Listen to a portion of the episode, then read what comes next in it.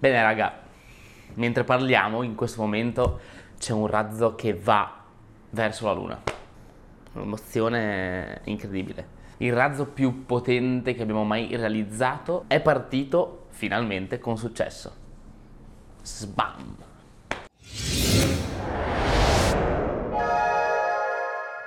Ciao a tutti ragazzi, come state? Bentornati in questo nuovo video. Io sono Vittorio, per chi non mi conoscesse sono un ingegnere aerospaziale e divulgatore scientifico. Qua su YouTube, su Instagram, su TikTok mi piace raccontare lo spazio in maniera un pochino più semplice, un pochino più accessibile a tutti e alle volte perché no anche divertente se riusciamo. Oggi sono qua ragazzi per raccontarvi un evento incredibile, un evento veramente storico, sensazionale che rimarrà sicuramente negli annali dell'esplorazione spaziale senza alcun dubbio. Prima di cominciare però mi raccomando se sei nuovo su questo canale non dimenticare di iscriverti e ovviamente di attivare anche la campanella delle notifiche. Facciamo un passo indietro, vediamo cosa è successo, vediamo di cosa stiamo parlando. Stiamo parlando del progetto Artemis, il progetto, il programma della NASA per riportare l'umanità sulla Luna entro il 2025. Si spera. Dico si spera perché in realtà sappiamo perfettamente che con le missioni spaziali i ritardi sono sempre dietro l'angolo e quindi verosimilmente non riusciremo a partire proprio per il 2025 perché già adesso rispettare questa tempistica risulterebbe abbastanza complesso. La mia stima personale è fine 2026, inizio 2027, però le cose potrebbero naturalmente anche cambiare. Come è composto il programma Artemis? Ci sono tre missioni fondamentali a cui assisteremo in questi anni. La prima missione Artemis 1 è una missione test, una missione senza equipaggio per testare il nuovo velivolo che porterà poi gli astronauti verso la Luna ed essere sicuri che tutto funzioni correttamente. Questo ovviamente perché abbiamo implementato nuovissimi sistemi di bordo, vogliamo verificare che la schermatura delle radiazioni sia efficace e tantissime altre cose. Quindi Artemis 1 è una missione senza equipaggio che si occuperà di portare la capsula Orion intorno alla Luna e poi di nuovo sulla Terra. La missione Artemis 2 invece sarà la prima missione con equipaggio di questo programma a girare attorno alla Luna. Infine Artemis 3, l'ultima missione sarà quella che finalmente porterà la prima donna e la prima persona di colore sulla superficie della Luna, riportando quindi l'umanità di nuovo sul nostro satellite dopo più di 50 anni. Ebbene nella giornata di ieri, 16 novembre 2022, alle 7.47 di mattina, la missione Artemis 1 ha finalmente lasciato la rampa di lancio. È un momento storico perché segna l'inizio di una nuova esplorazione della Luna, un'esplorazione che si spera si protrarrà molto più a lungo nel tempo rispetto a quanto non abbiano fatto le missioni Apollo. Quindi questo momento storico potrà essere ricordato come l'inizio della presenza fissa, stabile e continuativa dell'umanità sulla Luna. E in qualche modo anche il primo passo verso l'esplorazione di Marte. Il lancio ieri ragazzi è stato veramente spettacolare, lo abbiamo commentato in diretta insieme ad Alberto Giannone di Divulgamente, abbiamo risposto a un sacco di domande, quindi se siete interessati magari a vedere le reaction del lancio in diretta potete recuperarvela, ovviamente è salvata sul mio canale. E dalle facce ragazzi che facciamo potete vedere l'emozione che è stata vedere questo lancio.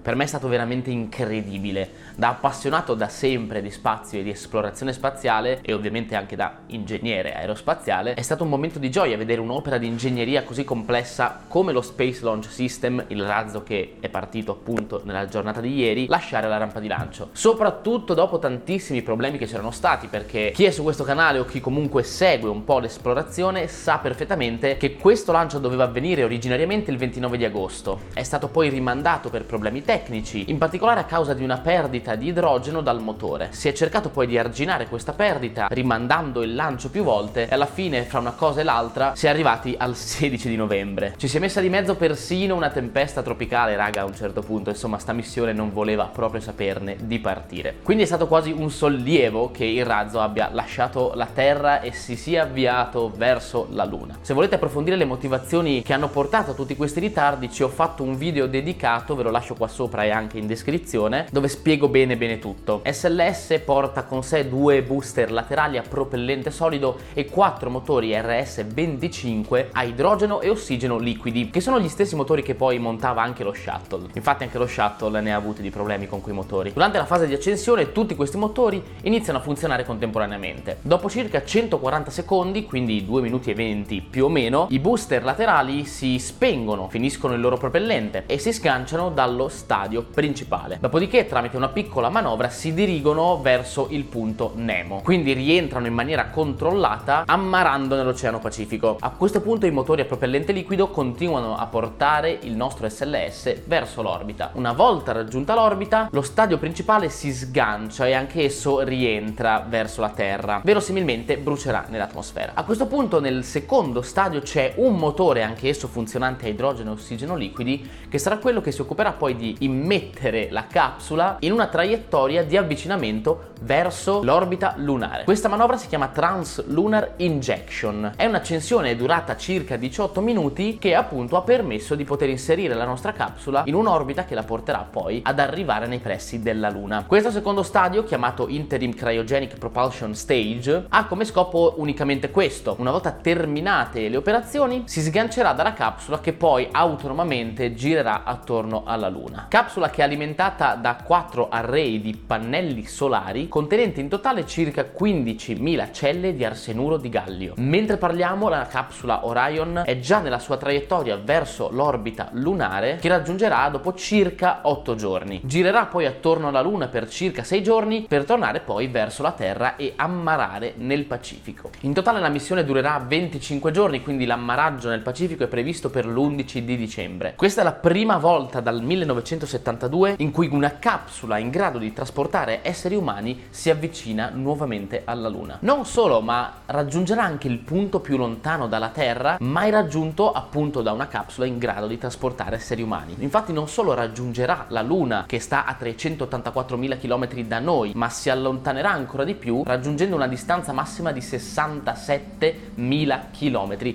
dalla Luna stessa. Ci sono un sacco di prime volte in questa missione. Tornare sulla Luna è estremamente importante perché ispira le nuove generazioni, dà boost tecnologici ed economici incredibili e infine potrà darci ancora più risposte sulla formazione del sistema solare e quindi sulla vita dell'universo. Se volete approfondire questo argomento ho fatto anche un video a riguardo, ve lo lascio qua sopra. Questo video non vuole essere un video tecnico, quindi non vi racconterò dell'SLS, non vi racconterò della capsula Orion, mi terrò questi argomenti per altri video. Se volete sapere nel dettaglio come è fatto questo razzo, quali sono le sue parti e alcuni dati che lo riguardano, fatemelo sapere nei commenti e farò un video dedicato nelle prossime settimane. In realtà programmo di fare tanti video su Artemis nelle prossime settimane, quindi state sempre qua. Bene ragazzi, questo video è terminato, vi ringrazio per essere stati qua con me. Sono ancora emozionatissimo, raga, ve lo giuro, per, per il lancio. Eh, dovevate vedermi ieri sera, ero mm, praticamente quasi mi sono messo a piangere. non, sto, non sto esagerando. È stata una grandissima emozione per me. Non vedo l'ora di portarvi nuovi aggiornamenti. Quindi mi raccomando, continuate a seguirmi non solo qua su YouTube, ma anche su Instagram, dove vi darò aggiornamenti costanti sulla missione. Detto questo, io vi saluto. Qua è Victor, passo e chiudo e noi ci vediamo la prossima settimana con un altro video. Ciao!